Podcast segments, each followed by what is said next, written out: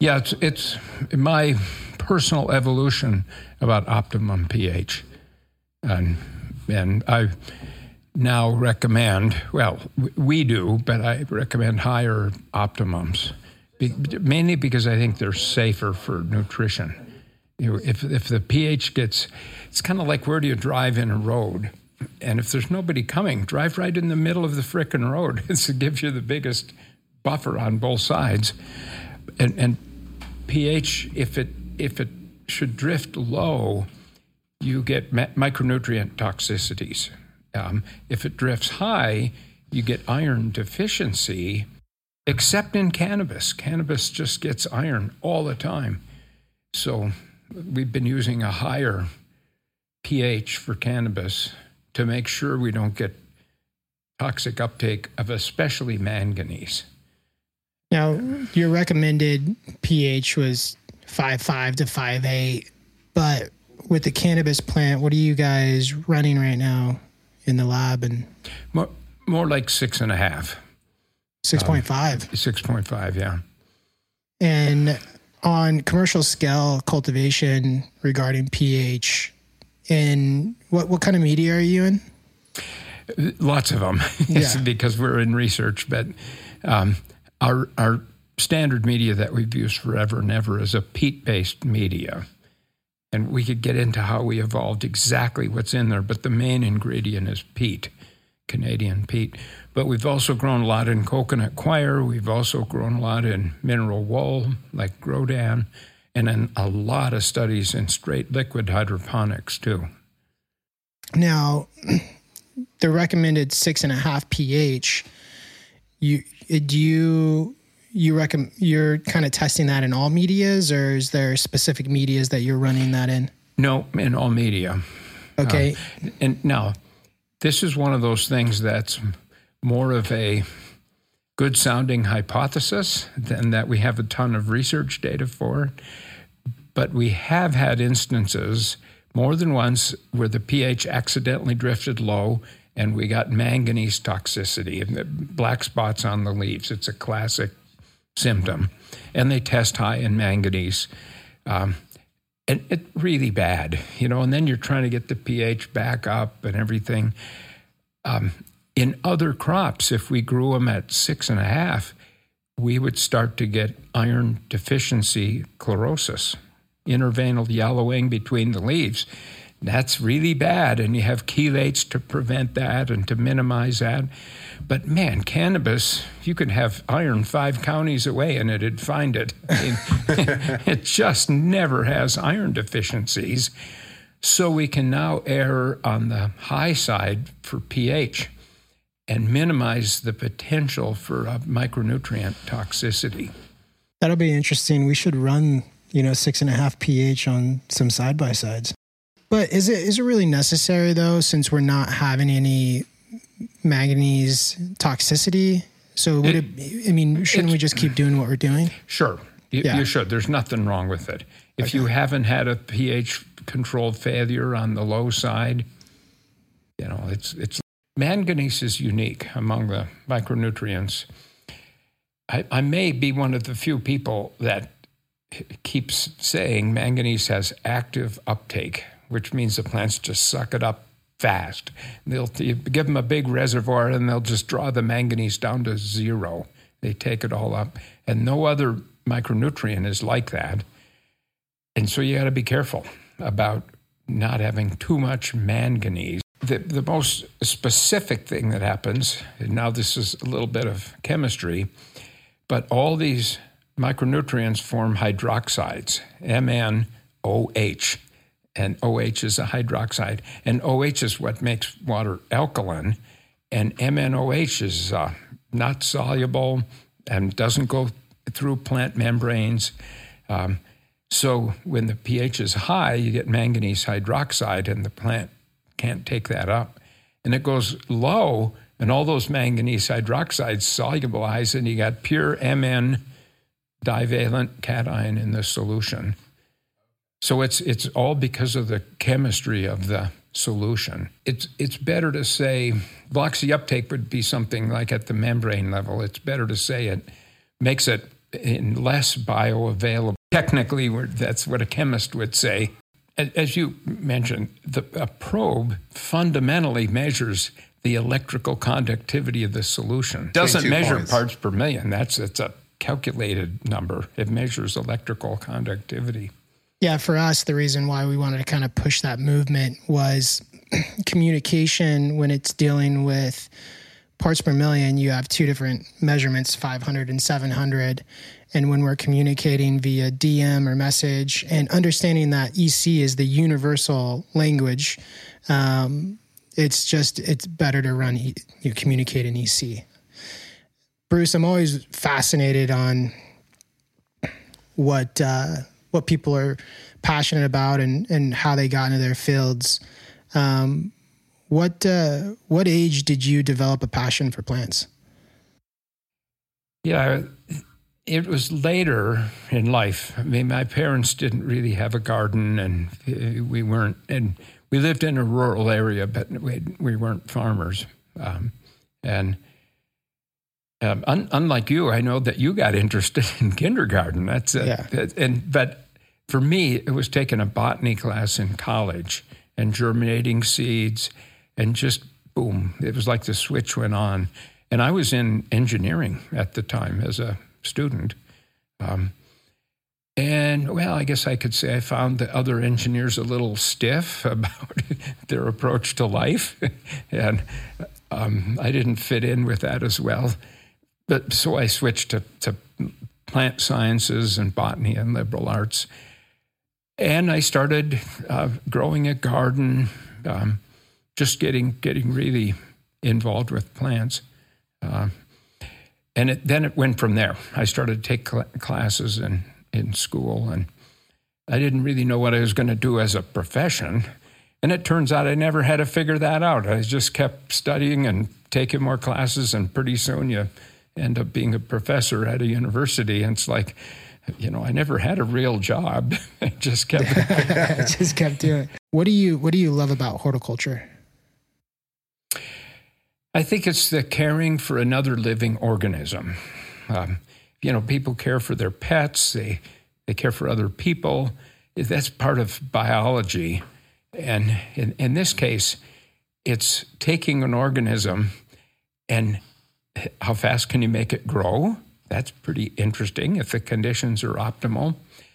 Um, and if something goes wrong, then how do you fix it? it and what is it that went wrong, and how do you fix that? Um, that's a, for me, that's a pretty fundamental passion, and I think that would probably explain a lot of other people too. The reason for getting into it. I, I got to tell you a little story about this. So we get lots of funding from NASA my whole career, and NASA has a greenhouse at the South Pole. And that greenhouse is in complete darkness. I think it's 90 days a year. The sun never rises. And so you would think the people at the South Pole would just be in that greenhouse all the time because they, they, grow tomatoes and lettuce to eat. And then we do studies. We means NASA does them, but I see the results. Um, it turns out there's a significant fraction of people that say, "No, nah, I'm fine without plants. You know, I don't, I don't need to go to the greenhouse." And the other people say, "I go there every day. I read a sit in the greenhouse and read a book."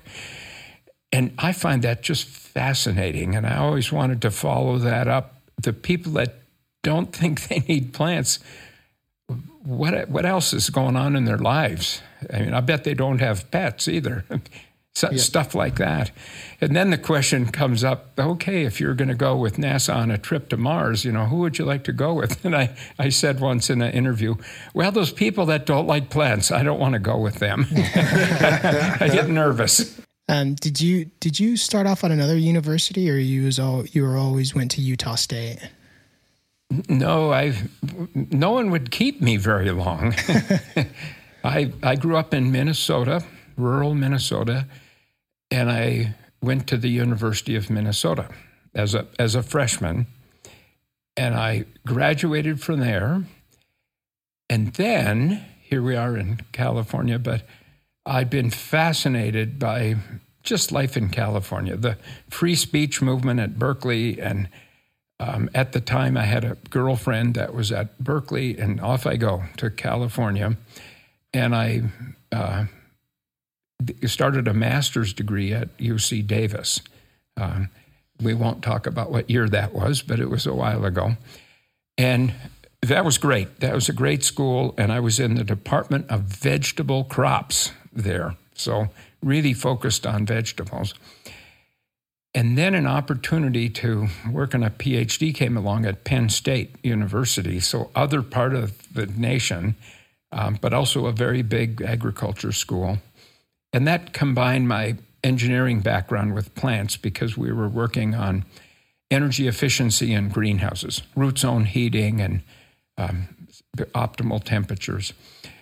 Uh, and then at the end of that, a position opened up at Utah State University, and then I, and there was a famous plant physiologist there named Frank Salisbury that wrote the best-selling plant physiology book ever written. Um, and it was an opportunity to work with him that brought me back west to Utah. And then the rest is history, right? I've been at Utah a long time now. Now, when did you guys start the cannabis research program at Utah State?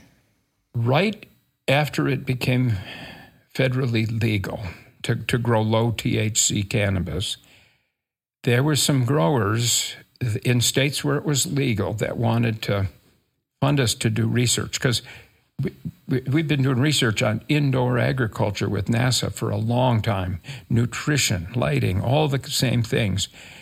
And I knew these big growers, and they said, We would like to fund you. And the, the university, up until that time, said, No, no, no, we can't take this money. Too risky. We'll get crossways with the federal government, and you, you can't do cannabis research on campus. You know, it had to be sort of clandestine. But then, gosh, what year was that? 2018? I've forgotten the year. Yeah, when, was, when, when the DEA legalized him. Yeah, yeah. And, and the legal counsel said, ah, okay, it's safe now. You can take the money and start doing research. So that's when it started. December 18. It was December, and I think it was 2018. And we, we, uh, we knew it was coming, and we had we had something like 44 growth chambers in my lab. I mean, we were ready to go right out of the gate with uh, cannabis research. Yeah, because you were focused on indoor cultivation, being with NASA, and so you went right in. You were ready. Yes, yes. We've we've done very little field research, a, a little bit in collaboration with my colleagues in the field, but it's predom- predominantly uh, greenhouses and growth chambers. How many um, how many cannabis research facilities are there uh, in universities across the United States? I think on paper, well, first of all, there's one agriculture school in each state, and here in California, it's at UC Davis. Um, on paper, all of those schools have some kind of a cannabis program. Almost all of them call it hemp, because that's a safer sounding word. And nobody calls it marijuana. Yeah. Um, it, but but they, they call it hemp. And most of them are studying it for uh, fiber and for feed, for seed for animals and seed for people. Um, it's much more unusual to have a medical cannabis research program, but there are a few schools maybe even several now schools that are doing medical cannabis. So it's not it's not totally unique. I think maybe the difference is they didn't all have the infrastructure to get ramped up as fast as we did. Yeah, it was um, when I came over and visited your your lab. Um, back then, I knew you were huge in lighting, and that's why we worked together a lot on on what the cannabis plant utilizes for for lighting but then going over and visiting your lab i realized wow you do way more with nutrition. I mean it's um why do you think why do you think that is? You think you know more of youtube and the channels more about lighting or?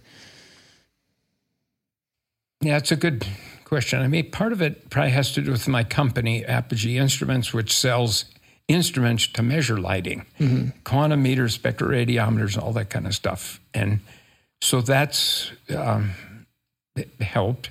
We do a lot of, we call it photobiology research, and we did a lot of that with NASA too.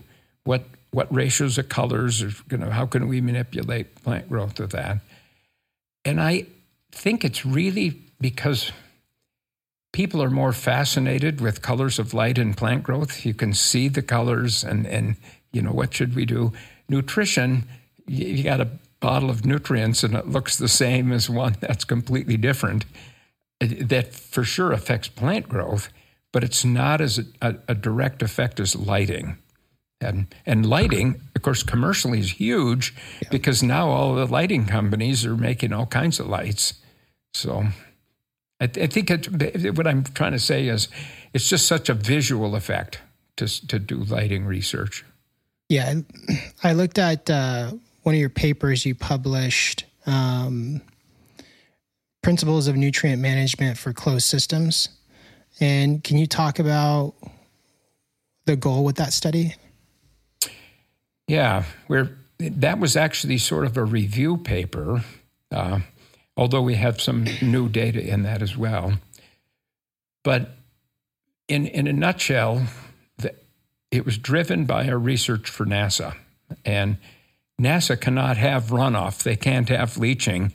You just put the water in, you put the nutrients in, and it has to stay balanced week after week, month after month. You can't you can't fix your mistakes by leaching it out. There's nowhere to go.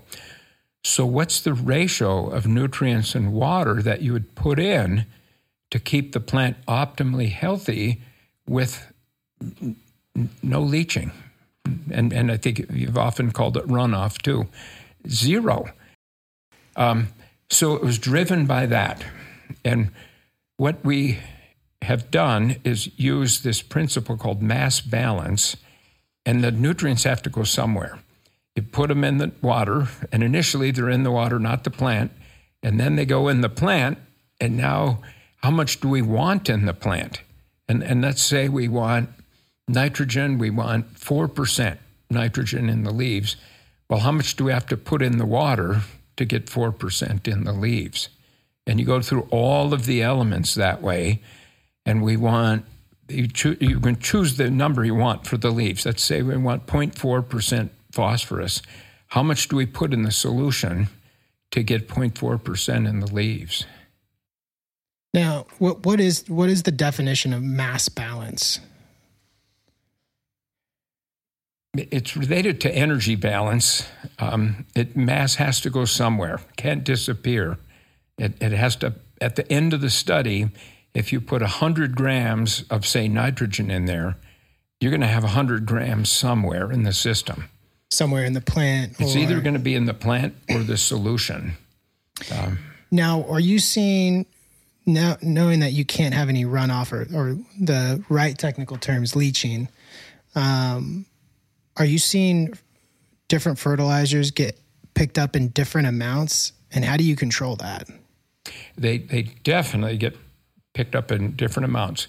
They and the the three big elements are nitrogen, phosphorus, and potassium, NPK. And, and because of that, all fertilizer bags have three numbers, and that's the nitrogen, phosphorus, potassium in the fertilizer. All three of those have active uptake. So if you take a plant in a container and you put the fertilizer in and you start measuring the nutrients, let's say we measured them every hour. We've we got plenty of money. We're just measuring them all the time all of the other elements would stay relatively constant, but the N, the P, and the K would have active uptake, and the plant will draw those to near zero in the solution. And then you, then you measure it, and you, oh my God, there, there's zero. We need to put more in. And you put more in, and the plant takes those up, and you more in, and plant takes those up, and pretty soon you have a toxicity problem. And mass balance says, no, You've put those in the solution, they're in the plant where we want them. Don't worry about it. If it's low in the solution, that's a good thing. That's a healthy plant. It took them out of the solution don't panic and keep putting them in because it, you've already put them in. The analogy I've used is like feeding a dog. You know, I you feed a dog and in one minute it'll eat all its food, right? And well, the bowl is empty. The dog must be hungry. And if you keep doing that, you get such a fat dog and roll over and put its paws in the air. But you know that the dog had plenty to eat. And if the bowl is empty, you fed it, that's fine. So that's the same principle as um, fertilization, where we don't fundamentally go by the concentration left in the media. We go by what we put into the media. Are you seeing ratios come how are you are you feeding with different ratios of fertilizer at different times or it's always the same inputs? Yeah, that's a really good question. Um, let me address it in a big picture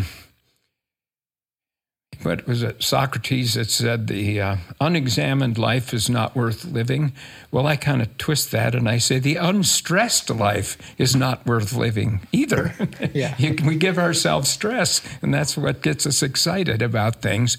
And the same thing with plants. An optimal plant is not completely free of stress. You get a big, lush plant that it would get diseases more quickly. So we, the optimum plant is, has precision stress. And one of the key ways we can stress it is nutrients. Um, get those at just the right levels to make the plant have to um, work harder to do things.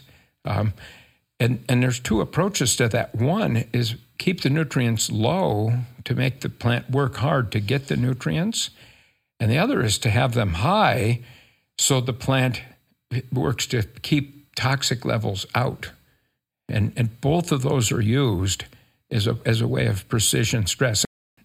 As a first pass, the ones that have active uptake are also mobile, meaning they can be redistributed in the plant. And being mobile in the plant is a very good thing. Um, it, it moves it where the plant needs it the most. But interesting, NPK are the three elements that are the most highly mobile. Um, and that what that means is that older leaves get deficiencies first because the plant cannibalizes them. But it's not completely true because manganese has active uptake and that is minimally mobile in the plant. It goes in the old leaves and it stays there.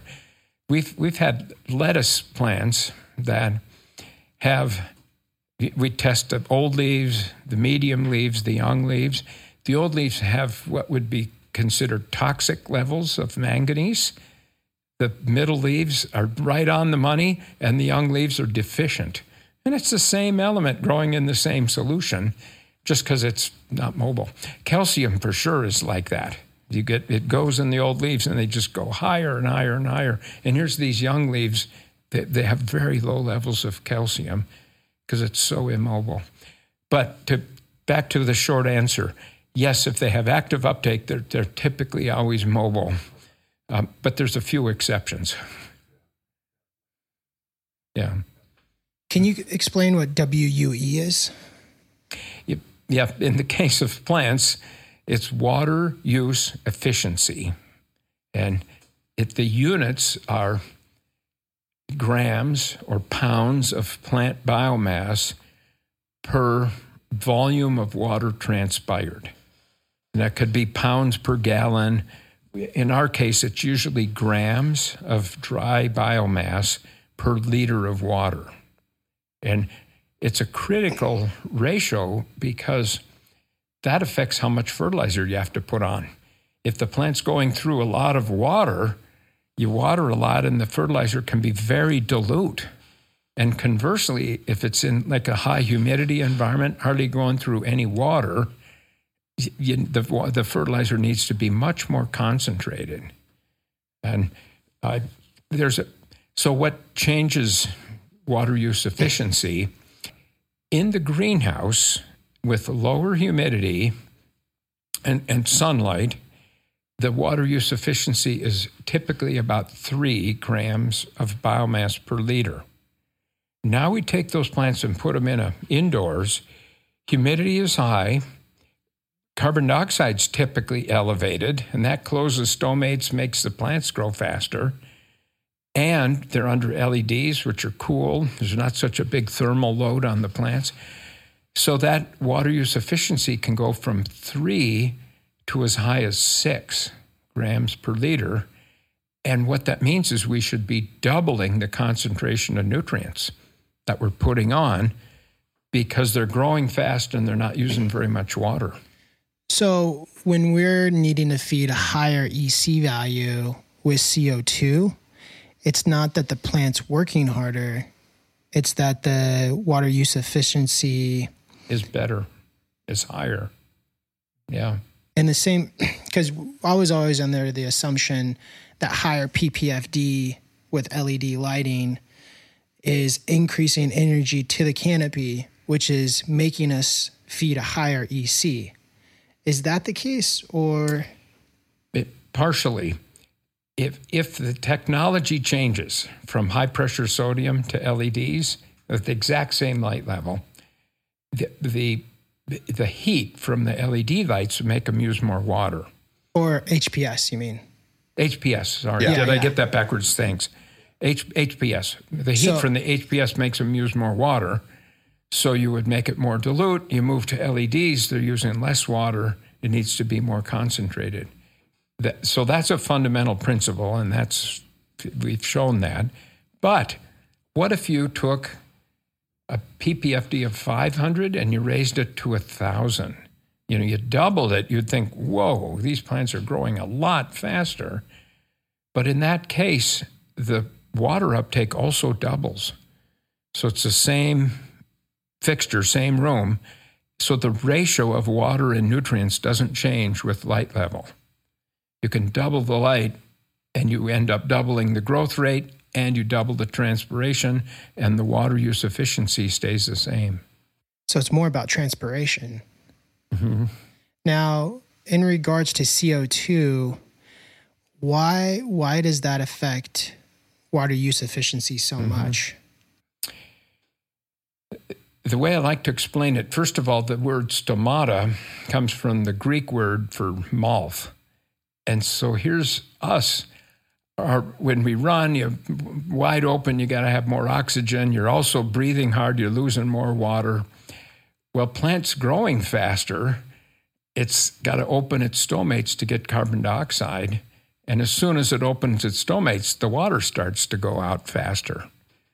So, this is a big challenge for all plants how to get CO2 in without losing too much water. And plants have, boy, that is very well studied in the plant physiology literature. But now, using this analogy with people, what if we said, we want to make it easy on the people? We're just going to fill the room with oxygen. They don't have to breathe as hard and and we wouldn't have to breathe as hard and we wouldn't lose as much water because because we get pure oxygen. Well with plants we give them high co2 hallelujah. They get a lot of co2 their stomates just close. They why would i have to open my stomates there's plenty of co2 which automatically changes water use ratio yeah. efficiency. Yeah it's really interesting. The that numerator is. goes up because of CO2, and the denominator, water, goes down. And that's where we get we go from like three grams per liter to up as high as six. So the, the plants are drinking less, but you need to feed a higher EC to get to get the, minerals into yeah, the plant. Yeah. So I mean, when you're seeing deficiencies, when you you say you know you weren't you running CO2, your CO2 levels are averaging around 500 you come in and you put you know add 700 ppms of co2 bring up the co2 levels to 1200 and you start to see deficiencies it's water use efficiency. Yeah it could be lack of nutrients. Yeah lack of nutrients. Yep. yeah high, raise the ec yeah. Um, and same thing with with leds because of the heat. You know hps has a lot of heat down on the canopy changing the water use efficiency and then less yeah. heat I didn't know what water use efficiency was until we talked, but I thought it was really interesting. It's really underappreciated. It is in terms of nutrition, and that paper that you referenced, that's a big part of that paper, is explaining that to people. And it's a scientific paper, but we have a lot of diagrams in there and figures, and uh, you know, I hope it's easy to read for anybody. Talking about CO2, do you need to increase PPFD on lighting when you when you add CO2? Not necessarily. Um, it's really it comes down to an economics thing. It's just always cheaper to r- raise the CO2 up to an optimal level, and then put as much light as you can on, depending on the electric bill and the economics of the input of electricity and the value of the crop. But CO2 is a relatively cheap input. How significant is CO2 regarding quality or you know yield on cannabis? We most of the research on this comes from other crops um, in the field. You know, all of our major agronomic crops, and we typically say raising CO two from 400, which is ambient, to 1200, which first of all, 1200 is the um, you're 99% of the way there to saturation of the CO2 effect. Um, you're you, you, don't there's not economic value of going higher than that okay so we go from 400 to 1200 that's typically associated with about a 30% increase in yield that's huge and that's without increasing that's any variable. other variable nothing else changes but obviously yeah. you're going to have to increase ec just a bit mm-hmm. because yes. of w yes. water use efficiency mm-hmm. Mm-hmm. that's significant in, in a lot of cases we get away with a certain amount of sloppiness in fertilization because we overwater and we overfertilize and you just drain wash out your mistakes. But the goal is not to wash out mistakes. It's not to have any mistakes in the first place. Have optimal nutrition so you're not running water down the drain. Yeah. 30% i mean it's different coming from you other than like a nutrient company trying to sell a fancy bottle. Like 30 you know everyone throws around 30% but to say you actually have studies that are shown 30% increase when using CO2. It's everybody should be running CO2. Oh, they should. Yes. I mean that's that's big. Bruce, how how familiar are you with hop latent viroid? Well, I know it's a big problem in cannabis, and uh, because of that, we've worked with Tumi Genomics in in Colorado um, to test our lines. Um, I, I know people are it's it's showing up everywhere. I I, I know that. So, but um, I'm not a plant pathologist. So if you get deep into the viral pathology, you're going to. Oh, I'm, I'm not going to give you detailed answers, but I sure know it's a huge problem in cannabis. Have you ever thought about doing work on hop latent viroid? Well, we one of the interesting things. For, first of all, we, we're pretty sure it came from hops. That's why it's called hop latent virus. And in the case of hops, all the hop plants have it, but they don't show symptoms. They just live with this virus and it's not a problem. So it made the jump from hops to cannabis. And in cannabis, it can be what we call asymptomatic, just no symptoms until the plants get stressed. And then you, then you get some big problems. Um, so in our studies, at least the lines we have, we have lines that have it and ones that don't, and the ones that have it uh, haven't shown symptoms. So it's really interesting. Some lots of plants show symptoms, but not all. And I'm, I'm looking forward to doing more research on that. But it's not a good thing. I mean, we we don't want it in our plants. Have, have you heard of any studies that have cured or cleaned hop viroid or any viruses out of out of plants? Well, there are lots of studies on cleaning viruses out of plants. They're just not in cannabis. Um, but a great, and this is where I guess as academics, you study other plants and then you take what you can apply to cannabis. But a really good example is potatoes. They're vegetatively propagated and potatoes get viruses and they're bad. So we use tissue culture to, micro propagation to take those cells that don't have the virus in them and propagate them in tissue culture to get get a virus free potato plant and then you regenerate the plant and you're careful and i think in the potato industry I'm going to take a guess, maybe six generations uh, that they grow them, and then they say, okay, too risky. We're going to start over with tissue cultured plants that we know are clean. So, tissue culture is widely used to um, get rid of viruses in plants. Do you think it's important that it's meristem tissue culture or? Well, our understanding of that is it's do you really because the virus is in all the cells but if we take just a few cells right in the meristem, the, they're, they're growing so fast that they outgrow the virus. Those don't have virus in them, and you regenerate the whole plant. So it's really micro propagation. You know, what if what if you took a cutting and you say, well, I'll just take a small cutting? Uh-uh, that's not good enough. It, it just has to be very tip of the plant, which requires uh, tissue culture. And even then, in other crops, it's not 100%. Some, sometimes you get some cells that's there. You just have to throw those away. It's really important um, being that these cultivators need to always have new clean genetics consistently and managing that book of genetics without a lot of labor and a lot of square footage and tissue culture gives you that ability i mean when i uh, like one of the prototypes I, I sent out to my place immediately as soon as I got the media from Mike and all the guys were just running tissue culture right there in the hallway. so it's um it's it's definitely needed for sure. Um, I know you've done a lot of studies on stressing the root zone in early flower.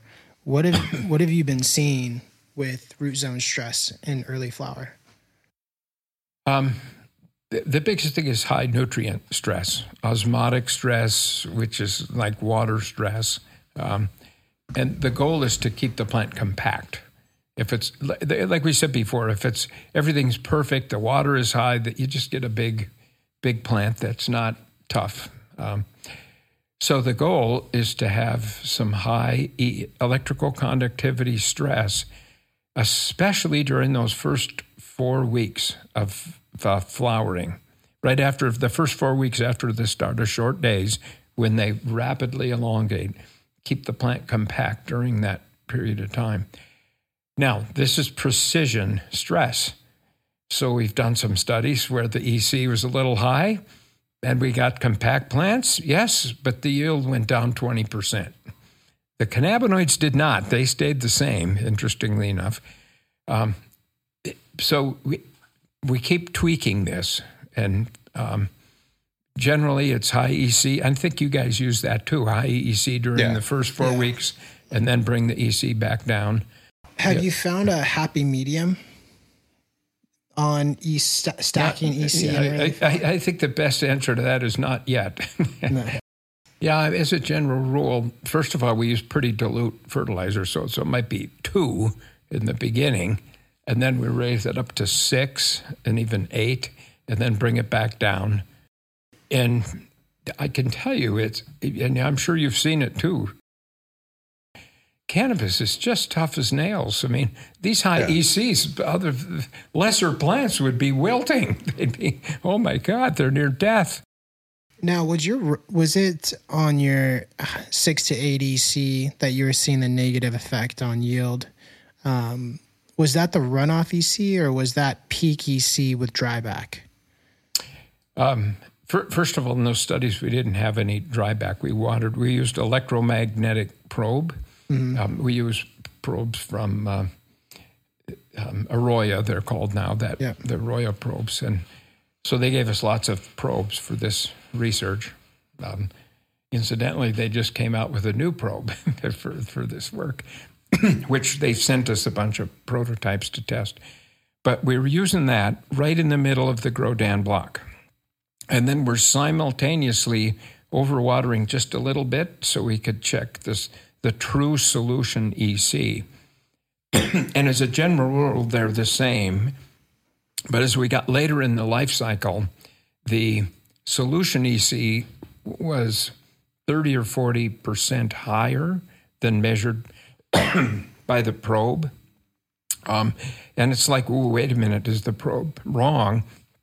No, it's because the probe is measuring the EC in the middle of the block, and what came out the bottom was the, just the last centimeter of the block. So you're you're result. at like six EC full saturation. Full saturation at seven or six or seven uh, or six or eight EC is, I mean, at forty percent dry back. What do you think? Like what 18, 20? when you do dry back, the salts stay the same, but the water is less. Mm-hmm. So, So it can easily double the EC. So we're not far off in how we run EC in the beginning of flower. I mean, we're we're probably peaking out around an eight EC with forty percent dry back. So kind of would be about a four EC in the in the block or three, three and a half, four at full saturation. We That's usually stress. run about a six to an ADC at forty percent dryback. It's tricky. I mean, we've done multiple studies, and sometimes we see no detrimental effect on yield. But I can't tell you that the EC was perfectly controlled. You know, sometimes we're trying to bring it down and it didn't come all the way back down. Bruce, can you talk about some of the studies that you've done on phosphorus? Yeah, we just published a, a referee journal article on phosphorus in cannabis. And cannabis is it's one of the elements that's unique in cannabis. Uh, typically, crops we would keep the phosphorus input at 15 parts per million. Let's even less than that, 12 to 15 ppm. And with cannabis, that's that's that low level of phosphorus is fine for vegetative growth. They don't need any more.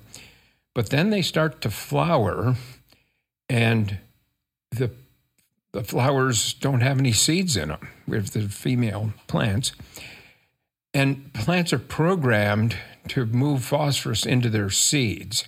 All plants do this. They give the seeds a good start in life, get them high phosphorus in the seeds. Well, seeds are pretty little, and here's this cannabis with this big clump of tissue up there. There's no seeds, but the plant cannibalizes phosphorus from its leaves and moves it into the flower. That's a mobile element. And so we've seen that by week by week tests. The phosphorus in the leaves goes from ample to just adequate to below adequate in the leaves. And meanwhile, the phosphorus in the flower clumps is building up like crazy. So you could say, well, if it's building up, the plant must need it. But we're quite certain that all that phosphorus in the flowers is storage phosphorus. There's a compound called phytic acid that just stores phosphorus for future use. It's not functional. Um, so it looks like the plant is out of phosphorus, and we end up giving it more phosphorus. Um, and so we've how much phosphorus do we need?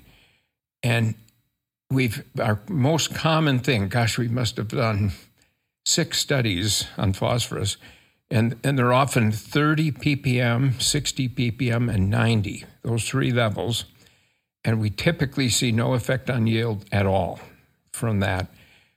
What we do see is an increase in runoff and leaching of phosphorus. And our paper is on sustainable cannabis nutrition. We're trying to get people to use less phosphorus so we don't pollute the lakes and rivers with phosphorus. Um, they get too much phosphorus and they could get algal blooms and toxicities. Phosphorus is a bad environmental pollutant. As much as we are campaigning to get people to use less phosphorus. Um, there is some data from Nurit Bernstein's lab in Israel that shows a careful study on phosphorus, and her high THC cultivar showed no effect 30, 60, 90. There was no value of high phosphorus. But she had a low THC cultivar that did show a value of, of 30. When the yield went up 30 to 60 to 90. Um, so there might be genetic interactions in here. But she didn't see it on any high THC cultivars. It was just low Well, THC. y- yes, but to be fair, she only had one high THC cultivar. But but the point is, there could be some cultivars might benefit from more than others. That's one of the things we want to study. Is is there ones that benefit from more phosphorus? The, the ones we've tested do have not. Yeah, the test that you have done, you haven't seen an increase in benefit of yield or quality or THC Yeah. or oil production using phosphorus. Yes. But over too much phosphorus really doesn't hurt, harm the plant in any way, Yeah, but it that- harms the environment. it harms the environment. What, what is it about phosphorus that harms the environment? It's the limiting element for algal growth in almost all bodies of water, even in the ocean, lakes, rivers. So if they get high phosphorus, the algae just take off and they turns the water to split pea soup, kills the fish, um, um, and has toxic compounds in the algae that are just hard on other uh, aquatic life. So it's algal blooms are a bad thing environmentally, and they're caused by runoff and leaching from agriculture. Not not all of them, but a big portion of it. And to this same topic, academics nationwide are trying to get corn and soybean and wheat growers to put on less phosphorus. You don't need so much. They say, well, it might be a good year. I'm going to put on the phosphorus. So we we raise it in our solutions to 30 parts per million. Which is com- more than adequate. Now, you want to make sure you get your customers to to and understand that's that the studies indicate that's very adequate level. Yeah, you, if you talk to some of our growers, they would say, "Oh, well, we need to add PK, you know, to to your fertilizer line because we think." But even just Proline as it sits, it has more than adequate, you know, phosphorus. Um, but we even have cult- cultivators adding more. Yeah, unfortunately. Yeah, and and it's not just cannabis. If you go up the road, I, my colleagues at UC Davis trying to get the, all the fruit growers and the nut growers to put on less phosphorus, and they just say that something doesn't look right. I'm going to put more fertilizer on. That's a common thing in all of agriculture, and the over fertilization has detrimental ag, uh, environmental effects. Do you think, as far as field crops, 100%, but do you think that changes with like indoor greenhouse or indoor facilities? Well, the um, in principle, no, but in the field, first of all, there's a big volume. I mean, the roots can spread out; they can get phosphorus from a whole bunch of places.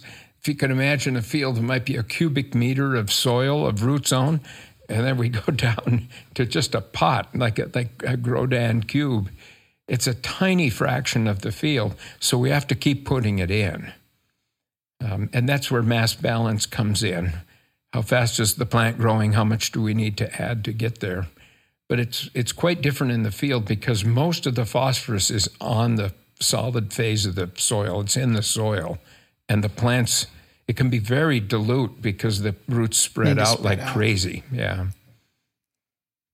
Um, I know you, when I was there and I visited you, you were doing a lot of studies on temperature. You had a lot of different chambers um, that you were running, warm climates and really super cold climates on cannabis. What did what have you guys been learning about temperature in regards to cannabis cultivation? Well, first of all, it's understudied because it's hard to study. You need a different chamber for each treatment. Uh, but as a general principle, it's good to start warm and cool it off. Now, exactly how warm and exactly how cool, that depends on the light level, depends on the CO2 level. But warmer and in, in Fahrenheit, I would definitely be in the mid 80s somewhere when you start. Get the plant to develop quicker, it spreads out, it captures the light quicker. And then in early flower growth, the, the flowers expand quicker too. The downsides, the plant can get taller with warmer temperatures. But then when we cool it off at the end, you stretch out that period of flower fill, and I think you get a higher quality flower because it's maturing in a cooler temperature. You didn't rush it. You let the flower um, expand by itself. You can get a little more dense bud. And by cooler in Fahrenheit, um, could be the mid 70s, mid, mid something like that. Um, so that's the principle. The differences from heating and cooling of the root zone are typically really small. Hmm. Just get the, the shoot optimal and keep the roots the same temperature. you've seen mid 80s in the beginning of flower up until week three or four, or Well, in, in veg too, in veg. especially in veg, just Yeah. to get it get it to just grow as fast as possible. So mid mid mid 80s veg to early flower. What what week would you are you seeing would be start to start to Hmm. I cool would down? I would gradually bring it down. Um, not- Starting not a- week two, three. Yep, I think that's a good rule of thumb. Maybe even week four, um, taper it because this is assuming an eight-week crop cycle. Yep. One of the other temperature things we've been studying is day-night differential, and for most other crops, we, we say the day should be warmer than the night. That's just a long-standing thing. It's in all of the textbooks. But that comes from greenhouse cultivation, where it's cooler at night anyway. Uh, you're trying to keep it warm at night. Um, and here comes cannabis 12 hours light, a long 12 hours dark. Should that be cooler than the day? Um, and, and then the question becomes could we use a warmer night and a cooler day to make a more compact plant? And this is a concept called DIF, day day night differential. And in floriculture crops, this is widely used. They use a cool day and a warm night. It's really odd, but it makes the plants compact and it's very effective and it's widely used in many floriculture crops to keep a compact plant. I'm, I'm going to talk in Celsius for a minute, but That's take the numbers and double them and you have Fahrenheit. Um, plus six would mean, say, um, 30 day, 24 night. That would be plus six. If you did 27 constant, that would be zero diff. Same average temperature, just zero diff. But now you keep going and you get 30 night, 24 day, and that would be a minus six diff. You're going to negative levels. Now, with the negative levels, and you're seeing the plant growth get shorter, stunted, right? And that's what happens in many floriculture species. We have not seen that in cannabis. We've not seen that we can run this negative diff and make the plant more compact. So, it doesn't matter. Negative diff. or- Well, it, it turns out negative diff also reduced yield. that's why I was going to say it would, would re- reduce the yield because it seems like if the plant, is backwards. yeah, well, not only backwards, but it's not getting warm. We we know what happens when you don't have high leaf surface temperature. The plant's not working as hard, and it affects yield mm-hmm. and overall growth. So that's probably why you're seeing a negative impact on yield. Yeah. Um, but I will say zero diff, same temperature day and night, that works beautifully. And that's what I often recommend. So they they that's that's big because growing up in the cannabis industry, going to all the hydro shops and everybody on talking, they're like, yo, you need a ten percent ten degree variant at night mm-hmm. versus day. You need to be 10, 10, 10 degrees cooler at night. 10 degrees Yeah. cooler. But of course, you can get big differences in the middle of summer too. Hot day, cool night. But but maybe that helps plants become more reproductive. We have not seen that in cannabis. Um, if So it just doesn't we- matter day night temperature yeah, as far as the diff. Diff can be zero. it could be And zero. you won't see any negative or positive impacts. It's Right. just the same. It's just the same as a as a warm day, cold night. Yeah. If you were running a greenhouse, you, you don't want to have to heat it at night. It's expensive. Yeah. So you let it cool off just to save money on heat. But now we're in indoor agriculture. God, we're cooling all the time. you know, we can have whatever night temperature you want. It doesn't cost hardly any more to have a warm temperature at night indoors. So I think we need to rethink this day night differential for all crops in indoor agriculture. Now, in regards to temperature and CO2, are you seeing any ben- benefit of adjusting temperature when you're adding CO2? Yes.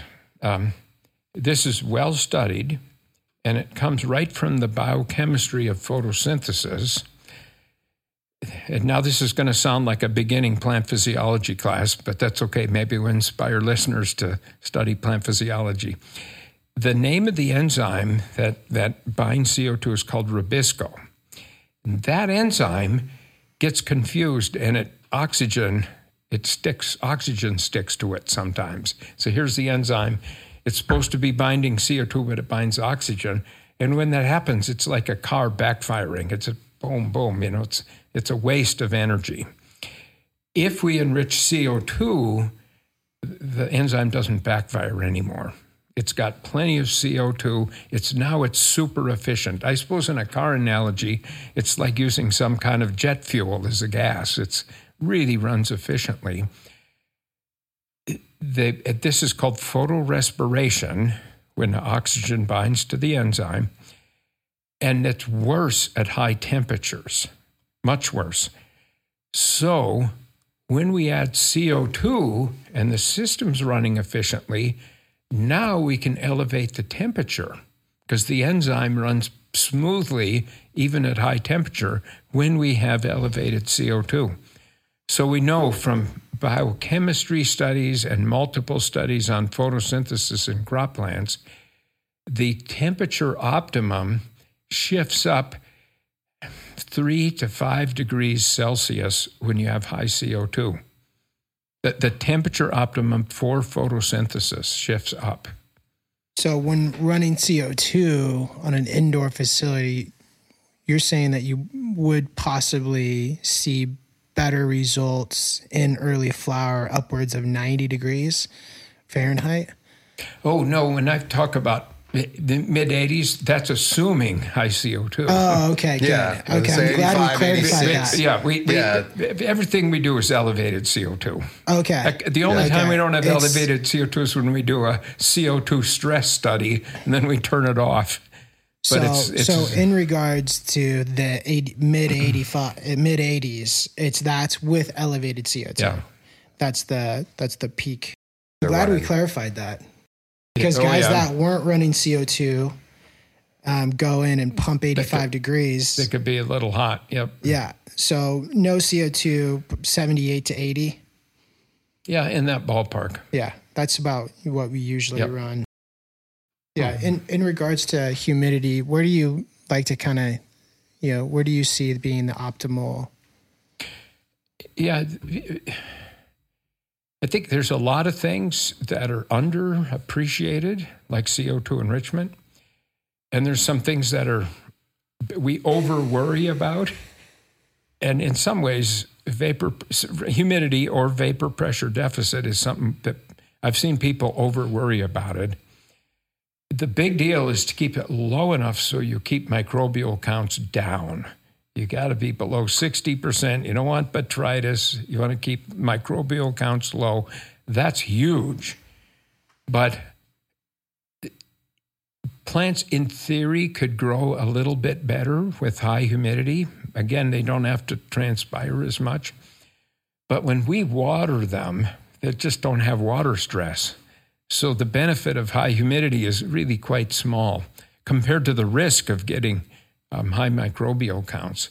So we're always trying to keep the humidity about 60%. And then, like everybody, blow a lot of air so it's 60% in the canopy, not just 60% up here, but 60% down where the leaves and flower buds are. And I think cannabis growers do a real nice job of that. Yeah, yeah. You see a lot of big fans. Regarding humidity, where do you see it kind of having a negative effect on cannabis on the low side? Oh, I think if you got down below forty percent, below forty, yeah, now you're now you're starting to make the plant. It's it's evaporating a lot more water. Mm-hmm. Um, but typically, the, the plant's putting so much water in the air, it's hard to get it low. You got to have a lot of dehumidification capability to get it low. Yeah. No, that's that's good to know. So between no lower than forty percent, and you really don't want any higher than sixty percent. Yeah, and I would even say 60% in the canopy. yeah, in the canopy. That's important because yeah. it could be, you know, 60% in the room, but without good air circulation, you could be 70, 80%. Yeah, I've seen better luck with stationary fans and getting a nice, consistent airflow through the room, not oscillating. Yeah, I, I don't really, yeah. I'm not a big fan of oscillating yeah, fans. Yeah. Yeah. No, I'm not either. I just, they're, they're, but they're often used. Yeah, you're seeing them a lot. Re- really, what if one thing we can do for get, keep microbial counts low is blow it with fans in tubes, tubes with holes in them, into the canopy. So you got your dry air coming and pushing the humid air up. So for 2023, we're partnering on research and development. That's going to be fun. Yeah, Yeah, gonna, it is. We're going to learn a lot. I think you have a little, you have a formulation, and we want to do a side by side at Jungle Boys in our R and D room, and go side by side your formulation versus our formulation. Which, you know, some things are similar, some things aren't. But it would be interesting to see um, what that looks like. You know, we're doing a side by side blended versus pro. So this is kind of the SOP to use fade with blended. Have you done any studies on nitrogen um, use in the flower phase? Nitrogen levels? You mean like um, flushing? Is No. that what you're thinking? Or Not not really flushing because we're we're not flushing because we're switching out with calcium chloride chloride and microbes, micronutrients. But um, the effects of lowering nitrogen during the end of the flower uh, flower cycle. We, we have done a, a study with that, and it was related to um, you know precision stress and bring the N down. And in that study, we, we started to now we went to zero N. We didn't bring it down, but um, the N just went down in the tissue, and the yield went down as we cut the N. You know, so that if we only cut it for a week, that wasn't a very big deal. But two weeks was bigger, three weeks was bigger.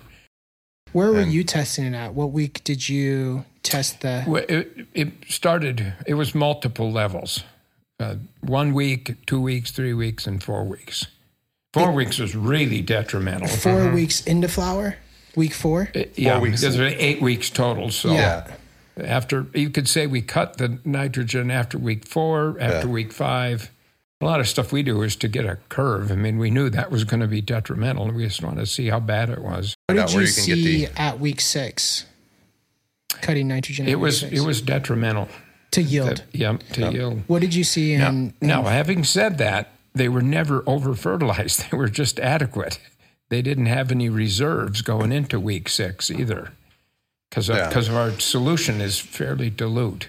yeah, so you're you're only feeding two EC, Mm-hmm. and we're we're upwards of three, sometimes three and a half with using LEDs. Yeah. So there's a lot more nutrients inside the tissue of the plant. can- they can yeah they can store excess nutrients.